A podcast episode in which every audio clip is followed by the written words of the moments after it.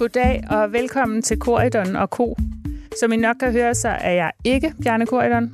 Mit navn er Signe Vestergaard, og jeg er politisk journalist her på Børsen. Jeg har lånt Bjarnes podcast feed i anledning af den folkeafstemning, vi står over for den 1. juni, hvor vi skal stemme om at afskaffe forsvarsforbeholdet.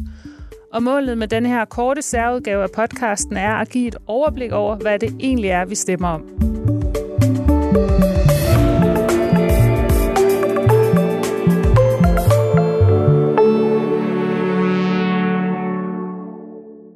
Med mig på en linje fra Bruxelles har jeg børsens europakorrespondent Louise Witt. Hej Louise. Hej. Du er dame med det store overblik over, hvad EU's forsvarssamarbejde er. Men vil du ikke lige starte med at rise op, hvorfor det overhovedet er, vi har et forbehold? Ja, det er store ord. Jo, jeg vil gøre mit bedste. Øh, hvorfor har vi forbeholdet? Der skal vi 30 år tilbage, så det kan alle dem, der er under 30-35 år, slet ikke huske. Juni 92, en legendarisk måned, hvor Danmark på en gang øh, vandt Europamesterskabet i fodbold, og samtidig stemte nej til det, der hedder Maastricht-traktaten. Med et lille flertal, 50,7 procent, øh, blev det nej til den traktat, som var en traktat, der var indgået øh, lige efter murens fald. Den kolde krig var slut, og nu ville man til at samarbejde mere i Europa, også på helt nye områder, og det stemte danskerne altså nej til. Efter det nej øh, var der krisestemning i en periode, så blev der indgået det, der hed det nationale kompromis i Folketinget, og der blev peget på fire forskellige områder, hvor Danmark i fremtiden skulle stå uden for det europæiske samarbejde. Øhm, det var forsvarspolitikken, som vi så stemmer om nu. Det var også en økonomisk monetær union med et fælles valuta, det der senere blev til euroen. Øh, retlige og indre anlægner, som vi også har stemt om engang. Og så unionsborgerskab. Øh, det sidste er senere blevet droppet øh, i EU. Det er der heller ikke nogen andre lande, der synes længere, så det forbehold er uden betydning nu. Reelt har vi tre forbehold. Og nu er det jo forsvarsforbeholdet, vi skal til at stemme om. Hvad, hvad betyder det forbehold egentlig i praksis i dag? Det har været en vanskelig opgave, fordi øh, dengang forbeholdet blev lavet, der var der ikke nogen fælles forsvarspolitik, ud over det, der stod de afsnit, der var i Maastricht-traktaten. Øhm, så det har udviklet sig undervejs, mens Danmark har haft sit forbehold. Og konkret i praksis har man udmyndtet det sådan, at der er tre regler, øh, som juristerne tager i brug, når de skal bestemme, om vi kan være med. Øh, om det er et initiativ eller et, en ny EU-politik, der har grundlag i de afsnit i traktaten, som vi har forbehold imod. Om det er en juridisk bindende regel, altså noget, der bliver bindende for landene, og om det har indvirkning på forsvarsområdet. Hvis de tre ting er opfyldt, så kan vi ikke være med. Øh, I praksis betyder det, at vi for eksempel ikke er med i det, der hedder EDA, som er EU's forsvarsagentur.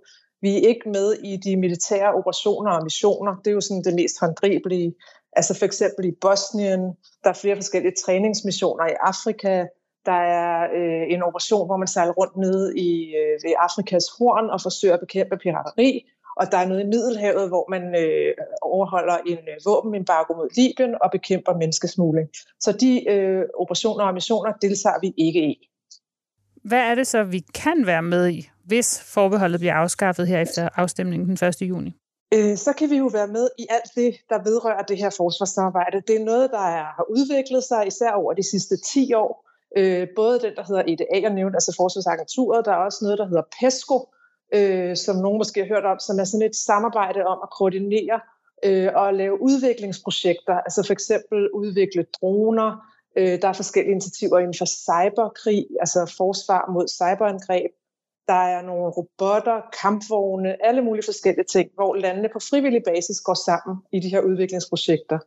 Det vil Danmark kunne være med i, hvis vi vil. Altså vi kan søge optagelse i det her PESCO-samarbejde, vi kan søge optagelse i Forsvarsagenturet, og vi kan, hvis øh, Folketinget, et politisk flertal beslutter det, kan vi melde os i de her øh, forskellige militære operationer og missioner.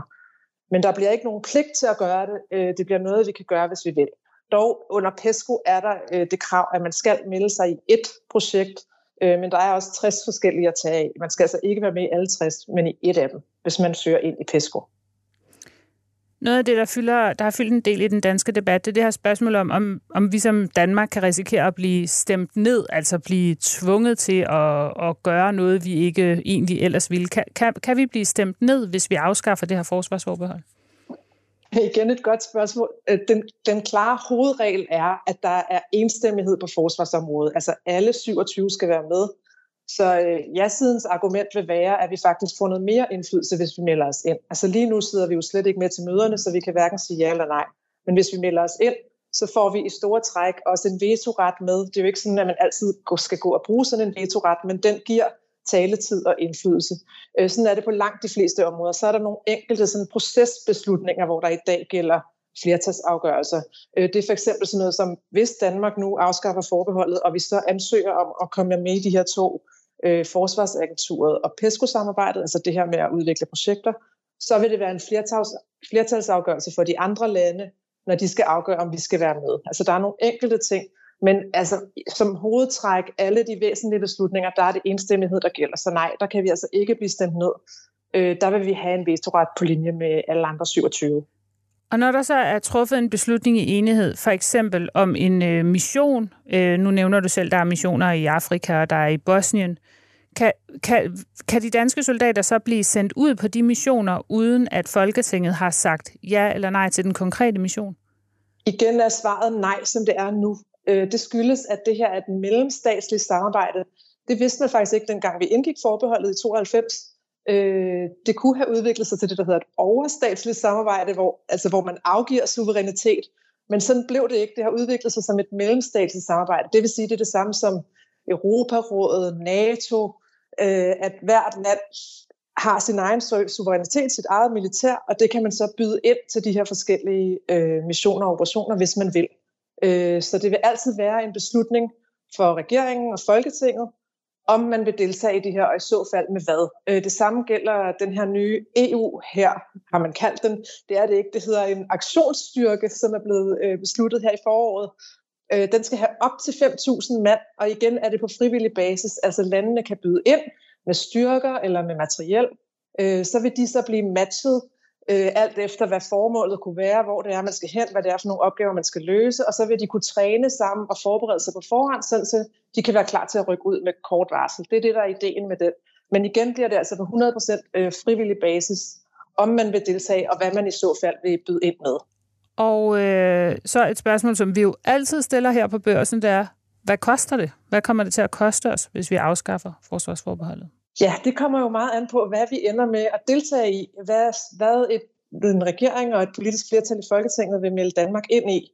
Øh, men det, der er oplyst fra øh, regeringen og fra ministerierne, som det ligger nu, det er, at der vil være nogle faste udgifter øh, omkring 200.000 kroner til det, der hedder EU's satellitcenter, og omkring 20 millioner til øh, løbende udgifter i forbindelse med de her militære missioner og operationer. Så det er noget fast, øh, altså lige godt 20 millioner skulle vi have betalt sidste år i 2021, hvis vi ikke havde haft noget forbehold. Øh, dertil kommer så omkring 6 millioner, 6,4 til Forsvarsagenturet, hvis vi melder os ind i det, hvad, hvad man forventer, at der vil være interesse for at gøre. Øh, så det er 26,6 i alt. Øh, det svarer til cirka lige godt en promille af, hvad vi samlet betaler til EU i år. Øh, så det er ret begrænset, må man sige. Men de helt store udgifter kommer, hvis vi så vælger at gå med i forskellige af de her udviklingsprojekter under PESCO, og især hvis vi går med i nogle af de her militære missioner og operationer, så betaler vi selv for det, vi så melder ind med, de soldater, vi måtte sende, det materiel, vi sender med. Øh, så der kommer de store udgifter, alt efter hvad vi så melder og melder os ind i. Og nu har du fortalt meget om, hvordan samarbejdet er lige nu. Men, men hvad ved vi egentlig om, om det kan udvikle sig i en retning, øh, som, som vi måske i Danmark ikke ønsker? Det er jo svært at tale så meget faktuelt om. Altså, det vil jo gerne sådan, som journalister have, at det skal være faktuelt og konkret. Men det er vigtigt at have med, synes jeg, fordi det er jo et centralt argument for nej-siden, det her med, at øh, godt nok er det, som det er i dag. Danmark kan ikke blive tvunget til noget, det hele er frivilligt. Men hvad med i fremtiden? Kan vi også regne med, at det bliver ved med at være sådan? Så det må man jo sige, at der er jo ingen 100% garantier i politik. EU-samarbejdet udvikler sig hele tiden. Det har også udviklet sig de sidste 30 år, fra den gang vi lavede de her forbehold. Øhm, og i praksis kan man se, at det, der nogle gange giver mening juridisk, nogle gange virker sådan lidt ulogisk, øh, når det bliver udmyndtet. Altså, det er underligt, at Danmark godt kan være med, for eksempel i det, der hedder Forsvarsfonden, øh, fordi den hører under industripolitik, men ikke i agenturet, som er med til at sætte målene for den her fond osv. osv. Så der er noget, der virker ulogisk i praksis. Øh, der er også EU-ledere, det er helt tydeligt rundt omkring i hovedstederne, også i Bruxelles, der taler om, at man skal ændre på traktaterne, gøre samarbejdet mere smidigt. Især inden for udenrigspolitikken skal man, skal man øh, lave flere af det, der hedder flertalsafgørelser, altså sådan, så det kan gå hurtigere og smidigere.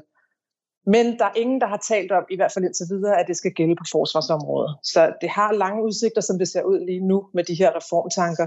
Øh, Danmark har også været i front for en gruppe på ja, 13 lande, som netop her i optakten til afstemningen har advaret mod øh, at gå i gang med det her traktatarbejde igen, fordi det er en bøvlet og langsomlig proces, og det kræver enstemmighed at ændre på de her traktater. Alle 27 skal være enige om det, øh, og man kan jo sige sig selv, hvis der er 13, der lige nu er imod, så, så tegner der sig ikke noget stort flertal for at gå den vej, som det ser ud nu. Men det er klart, at øh, der er ingen, der kan svare med sikkerhed på, hvordan landet ligger om 10 eller 20 år øh, frem i tiden. Det ville måske også være for meget for langt. Men Louise, vi er ved at komme, være kommet igennem spørgsmålene, og vi lovede jo også, at det skulle være et kort overblik, så, øh, så jeg tror, at vi skal stoppe den her. Tak for, at du vil gøre os og lytterne klogere på de her spørgsmål. Selv tak. Og til lytterne, tusind tak for, at I lyttede med. I næste uge er Bjarne tilbage igen med nye gæster i studiet.